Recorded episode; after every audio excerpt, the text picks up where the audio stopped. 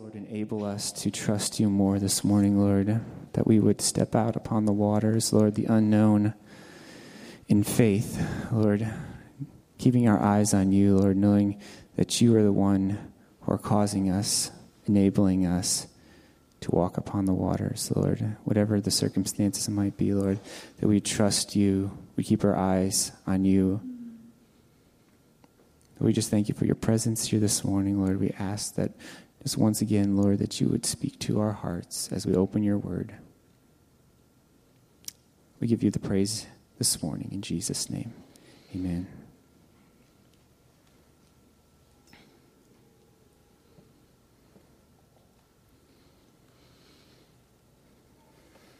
Two men went up into the temple to pray one a Pharisee and the other a tax collector. The Pharisee, standing by himself, prayed thus God, I thank you, I am not like other men, extortioners, unjust, adulterers, or even like this tax collector. I fast twice a week and I give a tithe of all that I get. But the tax collector, standing off, would not even lift his eyes to heaven, but beat his breast, saying, God, be merciful to me, a sinner. Luke 18 10 through 13. We see in this parable two men who went to the temple to pray. The first man was a Pharisee, a religious leader of the day. He was probably highly esteemed and admired by most, and he went this day into the temple to pray. But what does his words reveal about his heart? What do we learn about this man? The religious leader who was supposed to guide others into right relationship with God was full of self righteousness and pride as it poured out of his heart as he prayed. And the second man, was a tax collector, a worldly wise man who was considered a terrible sinner of his day. But on that day, he went also to the temple to pray. What does his prayer reveal about him? What do we learn about his heart? Well, we see a man who was broken, who was sorry, who was full of remorse, who confessed his sinfulness before God. And the reality it is, church, we learn a lot about others and ourselves when we pray. Jesus said it like this Out of the overflow or the abundance, the mouth speaks. In past sermons, we've discussed that our prayer life reveals our dependence on God. If we aren't praying, you can surely know we aren't depending on God, but depending on ourselves. But today, I want us to examine our own hearts as we discuss the discipline of prayer. The content of our prayers reveal how we see God, how we see others, and how we see ourselves and the world around us. And this leads to point number one. Point number one says prayer gives us a glimpse of the heart. Prayer gives us a glimpse of the heart. What we pray gives us clarity of what we love, who we worship, what we desire, and what we are truly living for. John Stott says it this way one of the best ways to discover a Christian's chief anxieties and ambitions is to study the content of his prayers and the intensity with which he prays them. And this morning, this takes us to our main text, where we'll be in Ephesians 3 14 through 19. We're continuing our study in the letter to the Ephesian Ephesus church. And in this section, we are going to get a glimpse of Paul the Apostle's heart as he prays for the church in the surrounding areas. So, as we begin, let's go to our Lord in prayer. Holy Father, we thank you for your love and your grace Father, we thank you that we can have access to you through your Son, Jesus Christ. We thank you that we can pray to you. May we be a prayerful people, a prayerful church, because we recognize if we're not praying, we're doing things in our own strength. May we make much of you and little about ourselves. Father, I ask that your Spirit work mightily in our hearts. Help us to truly grasp a real, living, breathing relationship with you. In Jesus' name, amen. Paul says this He says, For this reason I bow my knees before the Father, from whom every family in heaven and on earth is named, that according to the riches of his glory, we may grant to you to be strengthened with power through his Spirit in your inner being, so that Christ may dwell in your hearts through faith, that you, being rooted and grounded in love, may have strength to comprehend with all the saints what is the breadth, the length, and the height, and the depth, and to know the love of Christ that surpasses knowledge, that you may be filled with all the fullness of God.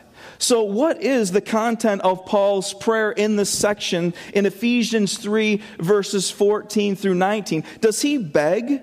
Does he ask? Does he plead for God to free him from Roman captivity? Does he cry out for God to help him being under house arrest? Is that what Paul prays for here? Of course not, right? Paul turns his attention to God and to the church. We see his love for God and his love for the church. Can you imagine such a scenario as this? I mean, Paul is under house arrest, chained to a Roman centurion, and his attention, his focus is on God's people. His heart is pouring out for God's people that have struggles, but not even the struggles that he is facing. Paul, who was burdened for the church, going through struggles, tells us as a church to carry one another's burdens, for this pleases the Lord.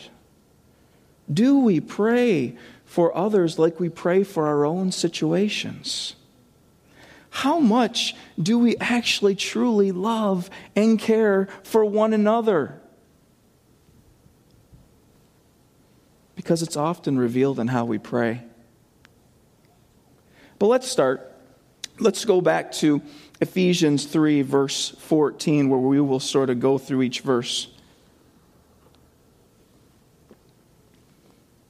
And Paul starts by saying this For this reason I bow my knees before the Father we see Paul's posture of bowing when he is praying, one of submission, one of reverence, one of his own nothingness before the Almighty God. But Paul says, I bow my knees, and he goes on in verse 14 and sa- verse 15 and says, From whom every family in heaven and on earth is named and at first, we hear this and think, wow, that sounds so profound, so deep. But I ask you, what does it really mean? What is Paul talking about when he says, from whom every family in heaven and on earth is named? But let's reread entirety verses 14 and 15 to understand what Paul is trying to say. So it says this For this reason, I bow my knees before the Father, from whom every family in heaven and on earth is named. So what we have here is this picture of God the Father overseeing his children, which are in heaven, and those like us, the rest of us, that are still on earth, believers and followers of Christ Jesus. And the followers of Christ in heaven and on earth make up the whole family of God. That's a pretty amazing picture to imagine. But let's go on to Ephesians 3, and now we're in verse 16. And it says this that according to the riches of his glory, he may grant you to be strengthened with power through the Spirit in your inner being Paul prays that God would strengthen the inner man by the power of his Holy Spirit. I ask you, church, what is the inner man Paul is referring to here? The inner man in Scripture often is referring to the heart of man. What is the heart of man? And why does Paul pray for the heart of God's people? Well, turn with me to Proverbs 4, verse 23. Proverbs 4, verse 23. And we're going to look at this in the ESV translation, but also the God's Word translation as well, because it seems to be a little clearer to understand in that translation.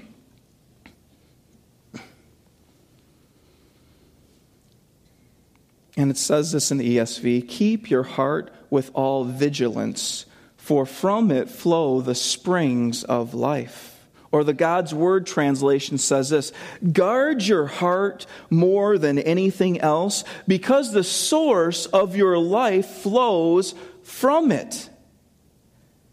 So the heart is, in this scripture reveals that it's the life center of who we are. The heart is why we do what we do, scripture teaches. It is who we truly are. It is where our motives come from. And Jesus says in Luke 6 43 through 45, he gives us another perspective on the heart. So turn to Luke 6 43 through 45, where Jesus is discussing with his disciples, and he says this For no good tree bears bad fruit, nor again does a bad tree bear good fruit, or each tree is known by its fruits. For figs are not gathered from thorn bushes, nor are grapes picked from bramble bushes. The good person out of the good treasure of his heart produces good, and the evil person out of his evil treasure produces evil. For out of the abundance of the heart, his mouth speaks. So Jesus says here, our behaviors are a fruit of our hearts. So, when we talk about symptoms like anger, worry, fear, addictions, lust, these are all fruit that are connected to heart problems. The question is do we focus on the fruit issues when we see someone struggling or ourselves struggling, or do we start getting distracted by fruit issues instead of getting to the heart of the problem? We see someone who struggles with fear, and we instantly want to give them coping mechanisms to handle the fear. The question is, how should we look at fear from a biblical perspective? And by the way, we should ask that question to whatever we're facing. How should we look at that from a biblical perspective? For example, a person who is struggling with fear means they're often thinking of who? Self, right? Self is correct. And we see in First John, it tells us that perfect love casts out or drives out what? Fear. So fear often means the person is lacking love. And this fear hinders them from loving God and others the way they are called to. So instead of focusing on fear, we might need to be focusing on helping someone learn to love. That's what we're talking about when we're talking about heart issues. Or we hear a marital couple fighting, and naturally, most of us would say they just need to learn some communication techniques, right? Again, though, what does the God's word say about arguing and fighting? Well, let's turn to James 4 1. James 4 1, where we will see what the Bible says about quarreling and fighting.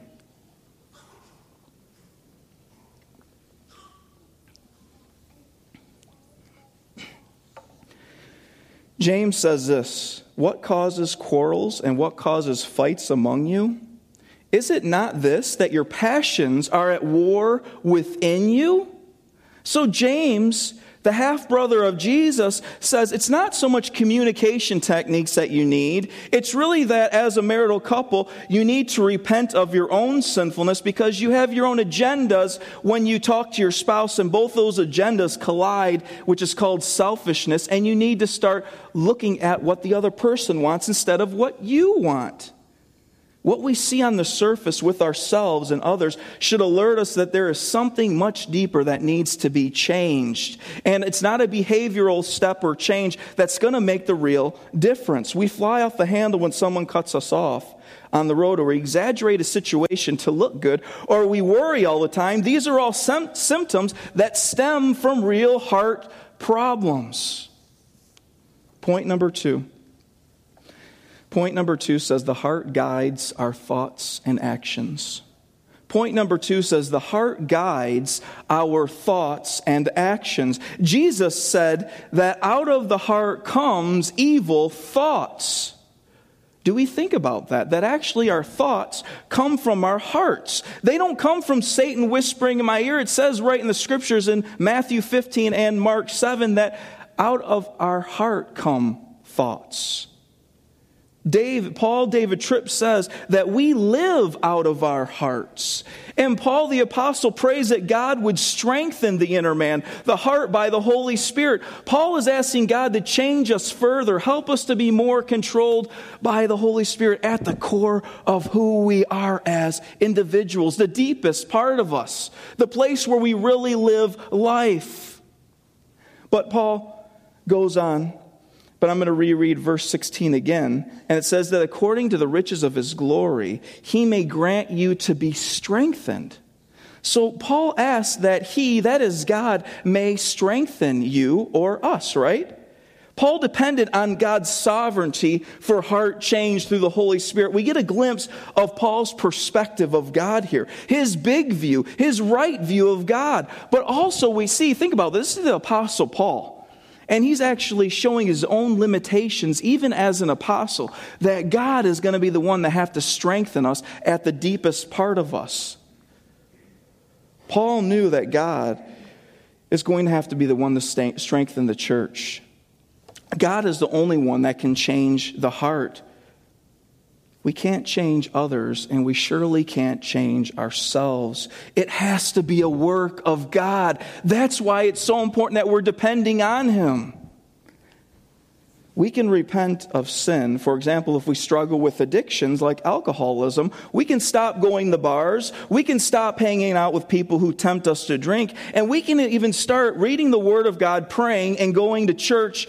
And we could still struggle with the craving and desire to drink alcohol. It is only until God goes into that person's heart and touches their heart that the craving and the desire will ever be gone and be dissipated.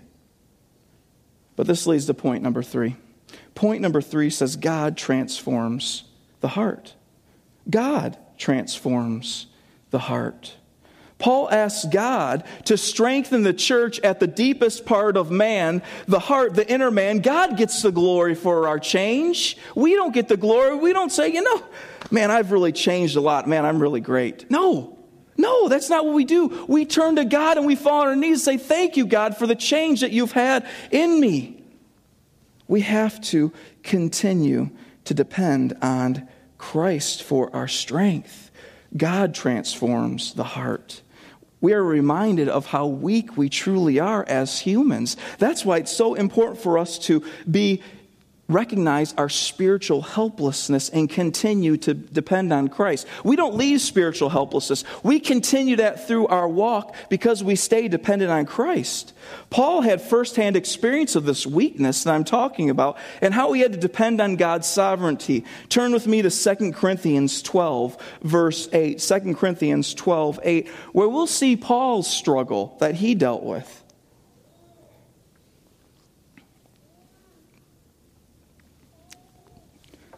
Paul says this three times I pleaded with the Lord about this, that it should leave me. So Paul says, three times I said, Lord, can you tell this is a little bit of a hindrance? I can't actually do what I need to be doing because I have this struggle going on. But what was Paul pleading about? Verse 7 tells us a thorn in the flesh, and it was given to Paul by God's sovereign will. Let's read back in verse 7, and it says this So to keep me from becoming conceited because of the surpassing greatness of revelations, a thorn was given to me in the flesh, a messenger of Satan to harass me, to keep me from becoming conceited. It was God's will. Satan wasn't trying to keep Paul from being conceited, it was God who was doing that. God used this weakness to keep Paul humble. Paul depended on God for his strength. Paul knew God was sovereign over all of life, even through his struggles and his trials. But let's get back to the, the main text. And we're in Ephesians 3 at the end of verse 16, at the beginning of 17, which says, He may grant you to be strengthened with power through His Spirit in your inner being, so that Christ may dwell in your hearts through faith. What is at the center of our faith this morning, church? What is the driving force behind our faith?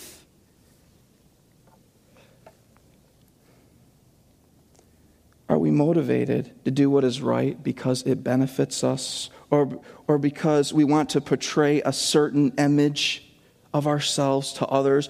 Or is it because of our fervent love for Christ? The Westminster Shorter Catechism asks the question What is the chief end of man, or what is the primary purpose of man? And then they answer by saying man's chief or primary purpose is to glorify God and enjoy Him forever.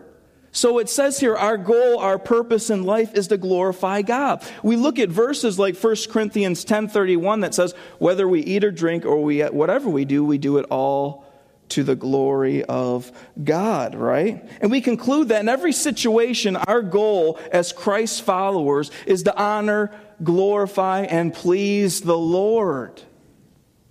But what does it mean to actually enjoy Him forever?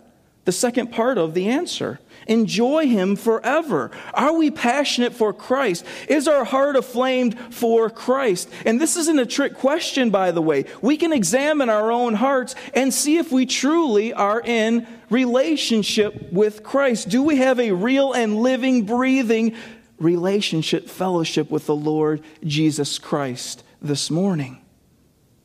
Point number four says, Heart transformation brings us to Christ. Point number four says, Heart transformation brings us to Christ. That is why Paul says, so that Christ may dwell in your hearts. Paul Tripp says, we must not offer people a system of redemption, a set of insights and principles. We offer people a redeemer.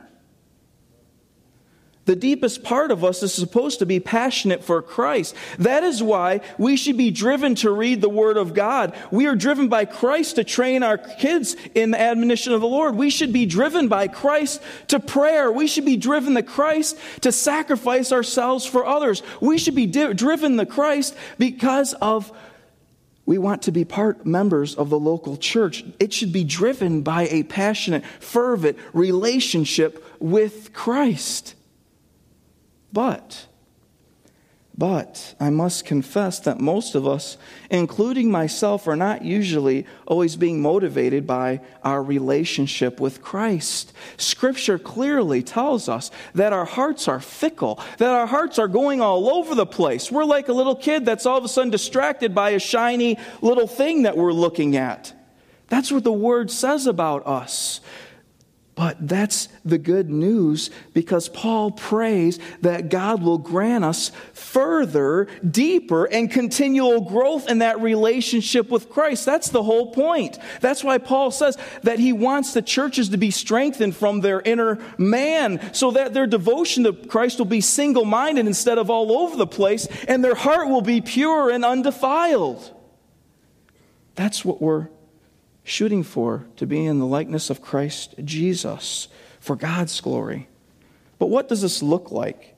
What does Paul pray further for? Well, let's continue on. We're back in Ephesians 3, verses 18 and 19. So turn to Ephesians 3, 18 and 19.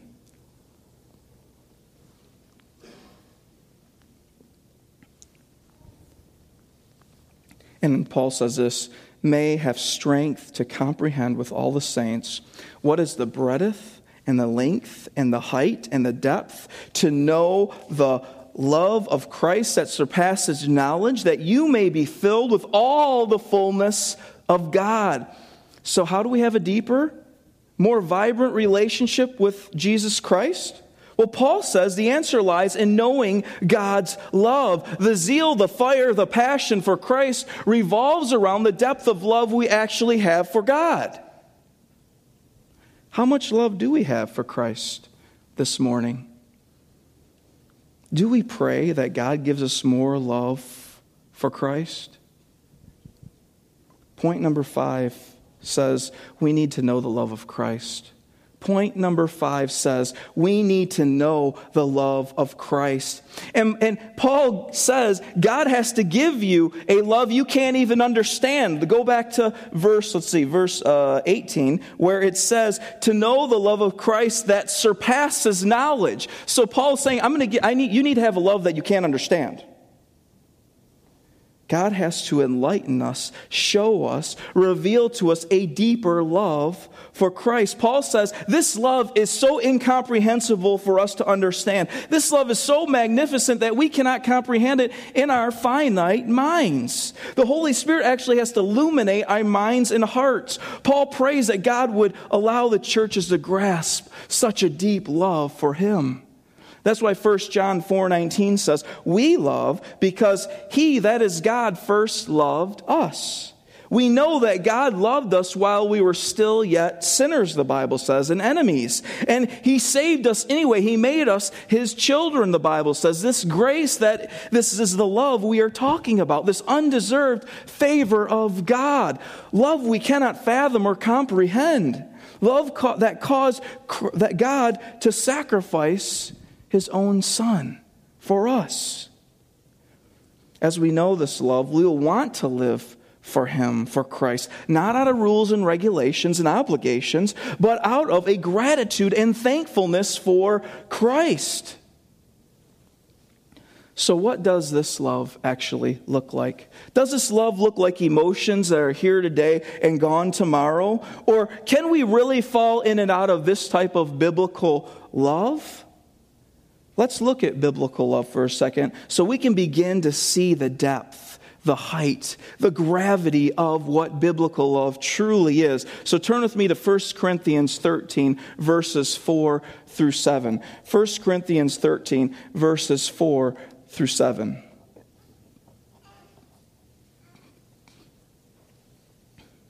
And I know, I know this passage is read at every wedding, and it's so f- familiar to us that we tend to ignore it, forget it, or overlook this section.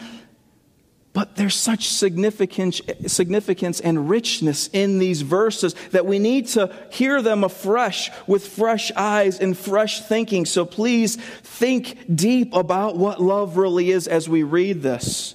And it says this Love is patient and kind. Love does not envy or boast. It is not arrogant or rude. It does not insist on its own way. It is not irritable or resentful. It does not rejoice at wrongdoing, but rejoices with the truth. Love bears all things, believes all things, hopes all things, endures all things. Love never ends. Or other translations say, love never fails.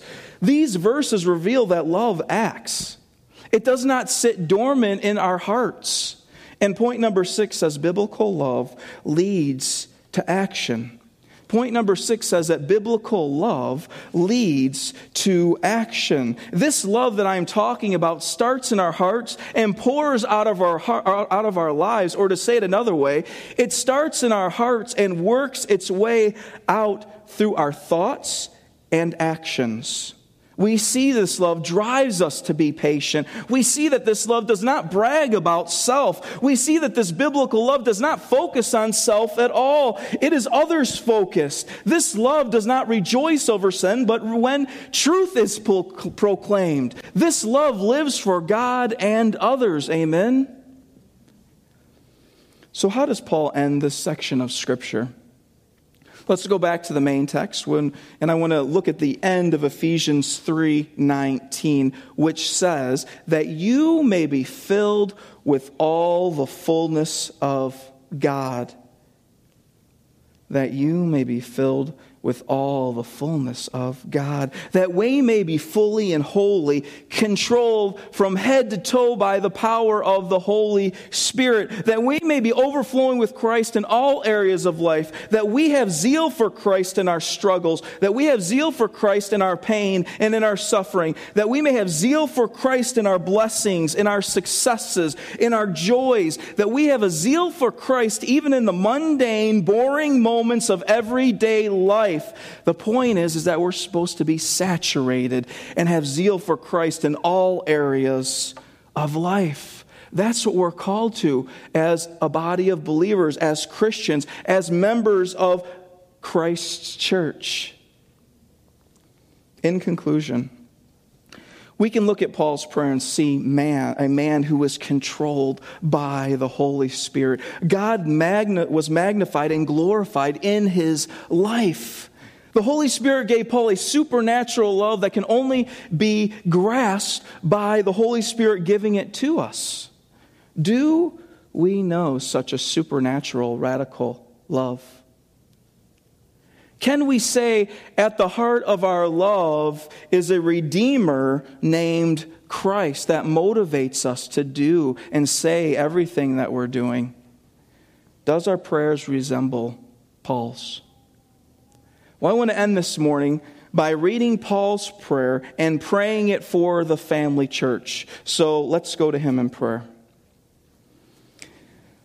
For this reason, we, the family church, bow our knees before the Father, from whom every family in heaven and on earth is named, that according to the riches of his glory, he may grant us to be strengthened with power through his Holy Spirit in our inner being, so that Christ may dwell in our hearts through faith, that we, the family church, are rooted and grounded in love, and we may have strength to comprehend with all the saints what is the breadth, the length, the height, and the depth, and to know the love of Christ that surpasses knowledge, that we, the family church, may be filled with all the fullness of God. In Jesus' name, amen.